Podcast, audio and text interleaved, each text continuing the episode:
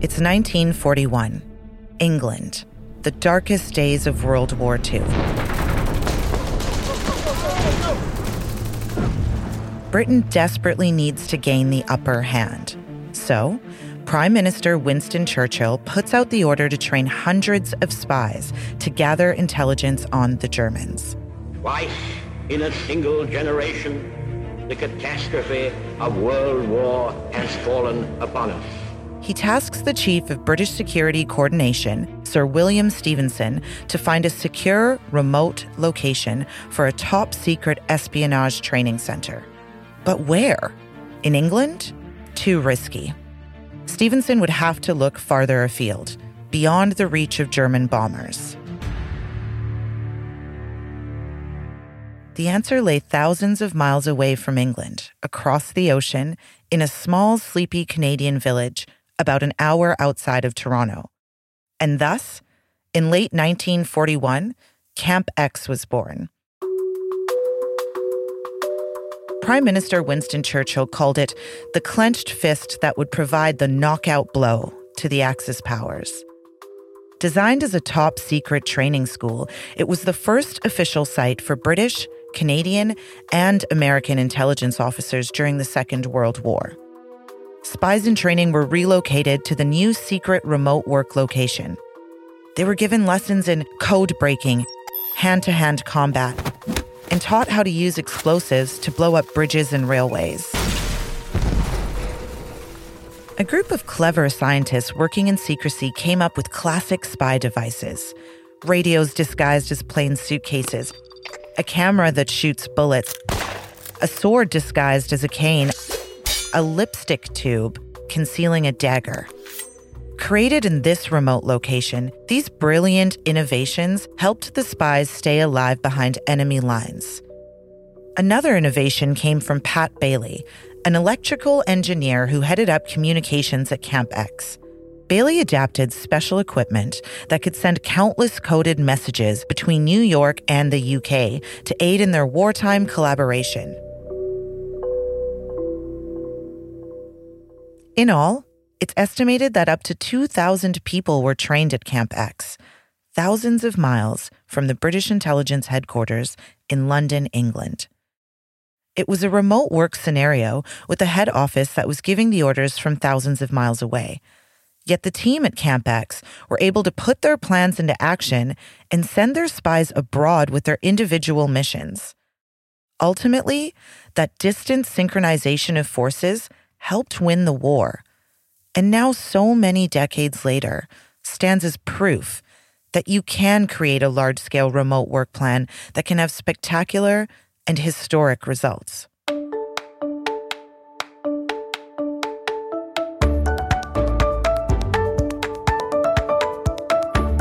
My name is Melanie Green. You're listening to Remote Works, an original podcast by Citrix. Luckily, we're not at war, but we have had to mobilize our workforce to keep our businesses and companies afloat. The stakes are high, and the landscape is unpredictable. A boxer once said, Everyone has a plan until they're punched in the mouth. And I would say, Mother Nature punched us in the mouth. That's Ron Guerrier. He's the Secretary of Innovation and Technology for the state of Illinois. That punch in the mouth from Mother Nature was, of course, the pandemic.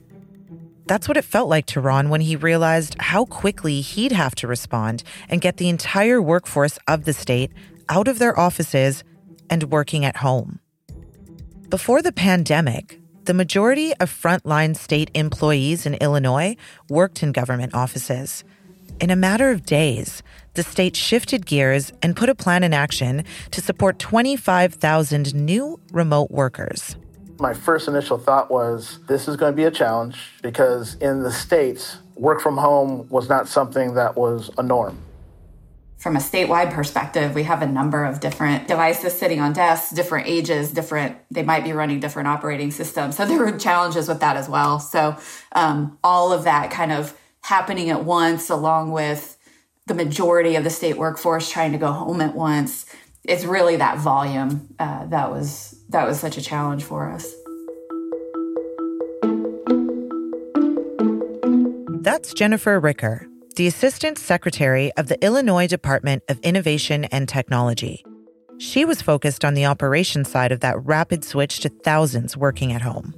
I'll just say that um, our state and I think many states, we're not necessarily a mobile workforce. So uh, we took a look at our current tools and then um, eventually landed on um, expanding with a Citrix product that really allowed us to, you know, utilize the capability to have virtual desktop essentially for employees to be able to work off of their own personal devices from home. Such a dramatic shift in planning meant a new strategy and a lot of attention to details around security. One of the reasons we have security is to protect the data. So the person responsible for data needs to understand what this new construct looks like. But for Ron and his team, security wasn't the most challenging part of shifting an entire state government to remote work. The real enemy was within. The bigger challenge it was a psychology of change, getting people used to this new norm. What does this look like? What does it feel like? How do I get my support? The screens look different. I used to have two screens, now I have one. Since they're really um, remoting into their desktop, it doesn't, you know, there's nothing downloaded onto their PC. We're not adding additional unmanaged devices onto our network. And really, we were able to prevent users from being able to either copy and, or download or print out to their home devices. So there were plenty of technical details. Remember, this is the government. And on top of that, the employees had to get into their new work from home mindset. You work from home, you have a whole bunch of other factors. Does every person logging in have the same level of Wi Fi accessibility? Or do they realize that when they're working and their son is playing a game like Fortnite, it might drain their bandwidth? It was a challenge. Calls from employees to the help desk increased tenfold. So, what we did is we created a drop in session. So, from I believe it was 8 a.m. until 7 p.m., we just had an open WebEx, and anyone could actually log in on that WebEx and just ask open questions. And we answer the questions. So, where do managers and tech support teams start supporting a remote workforce? You have to get people patient and really understand that they have to be a little bit more accountable for the environment they're working in. So, you might have to tell Junior to get off um, the internet for a second. So, if you have two kids who are on Zoom because they're doing e learning, you may want to time how you do e learning when you have your whole family and your whole ecosystem there kind of conflicting with your work. So those are things that we kind of had to do. And we actually send to this day reminders, work from home reminders. Remember to log off, remember keep yourself on mute. If you don't have to do video, don't drain the system, just go audio. So it's just these reminders to say, hey, we're all going through this together. Here are some tidbits that you can learn from. And that has helped tremendously. Ron acknowledges the toll that reorganizing a workforce of thousands can take. It's important to take breaks when you're online all day. I have an older sister who's a doctor of psychology here in Chicago. She runs a nonprofit. She's been on local news talking as an advisor about how the psychology of change, the psychology of stress, and how to kind of overcome that. So essentially, I'm doing some of the things he's telling me to do take breaks, take a walk, try to kind of schedule things. That awareness of the need for digital wellness is especially important when you're getting thousands of employees up and running remotely. Jennifer and her team were working flat out. Our teams were working for sure seven days a week. Um, I bet you some of them were probably working 20 hours a day. I, I don't know how, how some of them got any rest for for a pretty extended period of time as we were getting this this going because of course um, it's still new to some extent. It's new to most of the users that were on it. And then the scale of it was so great that um, that added another challenge too. So yeah we had teams working to stand this up almost around the clock really.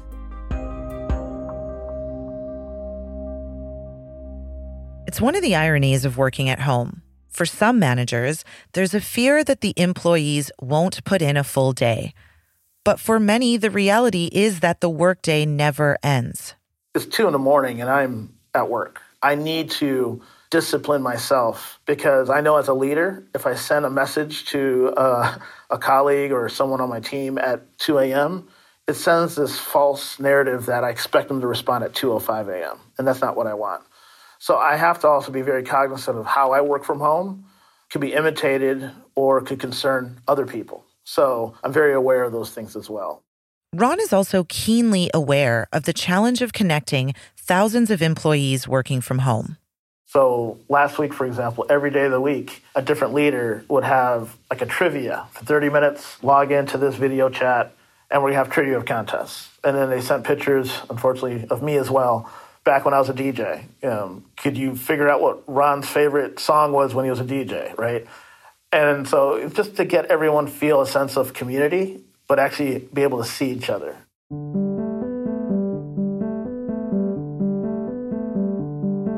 So, pictures of Ron back when he was a DJ were a big help in building morale.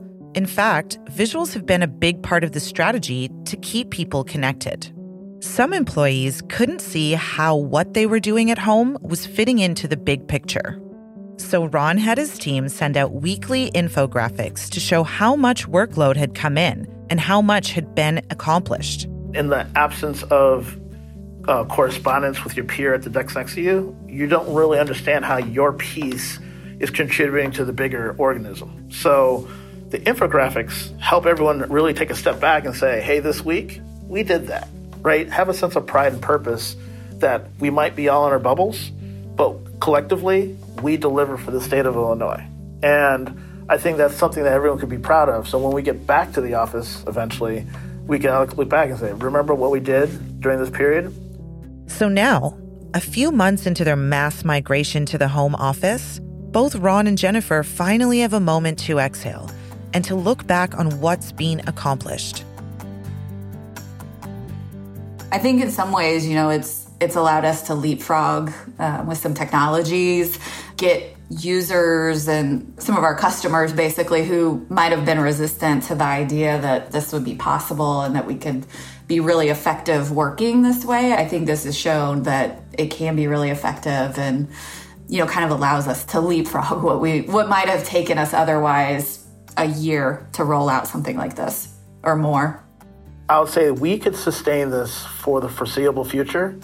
What we would have to do if it went on for more than 6 months, we would have to really start looking at end user compute and, and ensuring that the temporary setups we have, how do we firm them up a little bit more?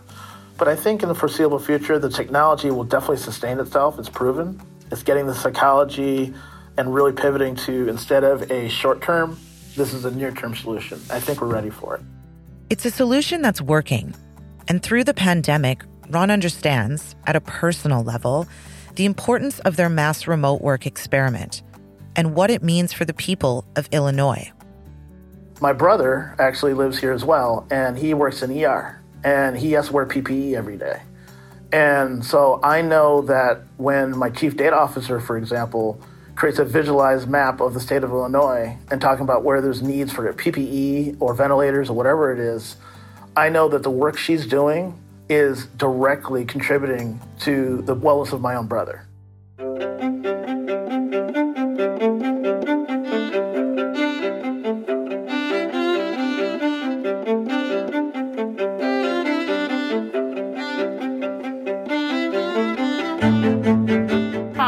Name is Tammy Bjelland, and I'm the founder and CEO of Workplaceless. So, really, organizations come to us when they have realized the benefits of expanding a remote work policy and then figuring out or realizing that they need to figure out what to do next. And what companies need to do next is focus on two important human elements of the remote work landscape communication and trust. The very first thing is consider whether you have a culture of trust within your organization. And then communication really is key because we're all feeling very disconnected right now and we're all we don't know what's going on, you know, at the business level, but also at the community level, at the national level, at the international level. In a long term situation, we recommend coming together and settling on expectations around communication. So, having a communication charter, making sure that productivity and performance metrics are appropriate for a remote environment. And so those processes are very time intensive. And as Ron Guerrier in Illinois found out, it's important to recognize that the remote workspace will be different from the home office. Whereas an office is often a place where you have individuals working together, relying on traditional methods of collaboration or definitely relying on real time communication and collaboration. And in remote work, you need to fundamentally just rethink all of those ways that you work together because you don't have that instant access to somebody sitting next to you. You don't have those those organic conversations at the water cooler. You don't have you know, that visible cue of somebody sitting at their office well before starting time and well into the evening to provide visibility of themselves so that they can access additional opportunities.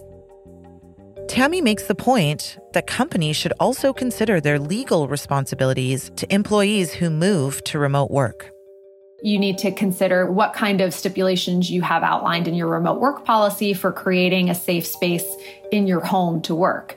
So that's one thing that often employers don't necessarily think about immediately. Um, but all of the laws that apply to you when you have an office are going to still apply to you when your employees are not in your office.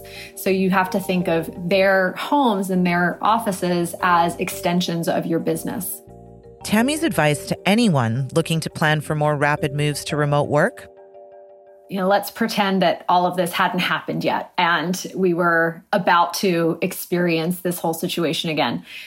An organization should create a list of the fundamental apps, software that somebody should be able to have access to at home, um, and a laptop, of course, to in order to access that technology. Um, I do recommend in the future, if this even if this doesn't happen again, I do recommend organizations test out their remote work policies and have everybody work from home a certain amount of time on a regular basis just to test out those policies, those procedures, that infrastructure.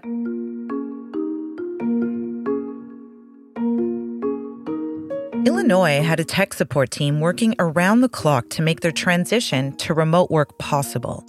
But what about smaller organizations and businesses? How have they been doing without that kind of large scale support and access to tech? I'm Kestrel Linder. I'm co founder and CEO of Give Campus.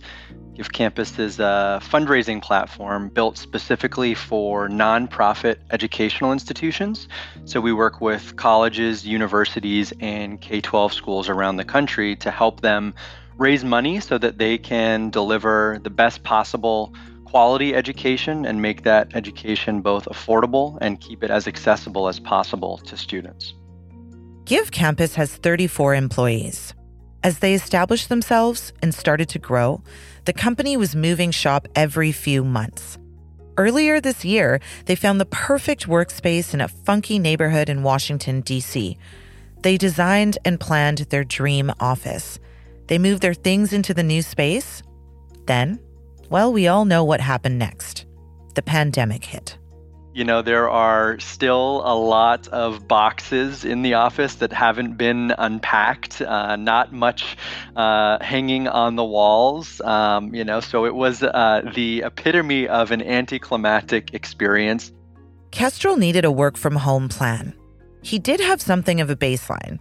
Pre pandemic, Give Campus employees spent a lot of time on the road trade shows, conferences, and a second office in San Francisco.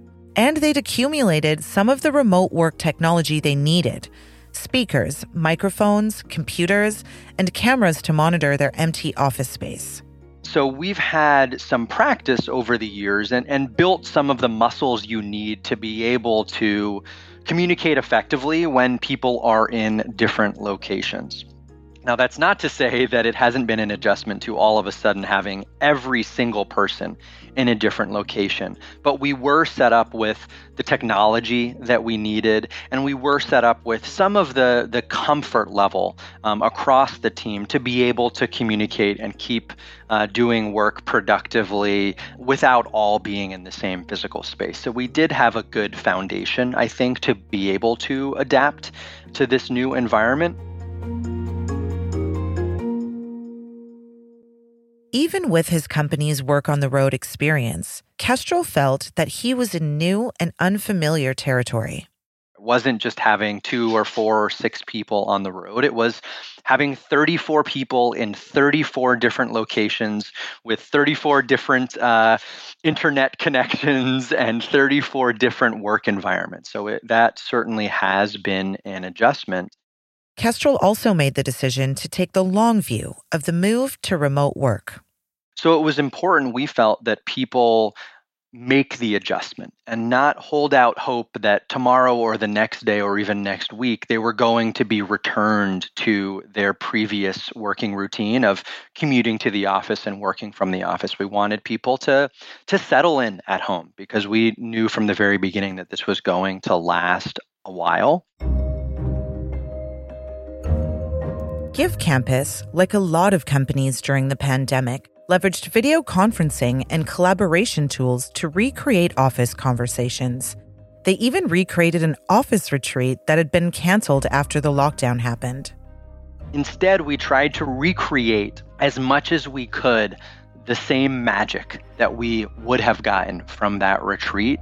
And as part of that, on a Friday uh, afternoon, um, we held a happy hour slash lunch because uh, about a fifth of our team is in San Francisco. So it was lunchtime for them, happy hour time for people on the East Coast. And what we did was we randomly arranged the whole company in four to five person groups to have happy hour or lunch together. And at the halfway mark, 30 minutes in, we switched, and you were thrown into a totally different random group of, of four to five people. Kestrel says that human connection is just as important as the tech side of remote work. He spends a lot of time thinking about the best ways to foster the well being of his team that means taking a, a, mental health day, that's fine. If that means uh, being a little bit less productive or doing a few less things today or this week, that is fine. The long term health, both physical and mental, of our team is much more important than anything anyone will accomplish in a day or a week or a month. And we've tried to really emphasize that to everyone so that they take it to heart. While Kestrel looks forward to unpacking those boxes in the hallway of their new DC digs, he says that he and his team have learned a lot from their experience with remote work. It's brought them together and made them stronger. I think at the very least, our business will be even more prepared than it was this time around to quickly adjust its behavior and adjust its operating practices and react to the beginnings of the next pandemic or something like a pandemic.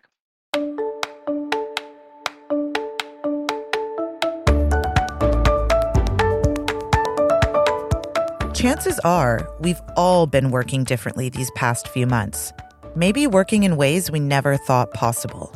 Whether we're running a small business or working for a big company, we are more prepared than ever to face unexpected challenges. Our secret weapons may not be cameras that shoot bullets or daggers hidden in lipstick tubes, but what we do have now is the ability to scale up quickly, problem solve on the fly, and we can work as a team even when we're not right beside each other. That's it for this week. I'm Melanie Green. You've been listening to Remote Works, an original podcast by Citrix. Tune in next week for a look at the education industry and how schools have had to enable students and staff alike to work and learn remotely. That's at citrix.com slash remote works.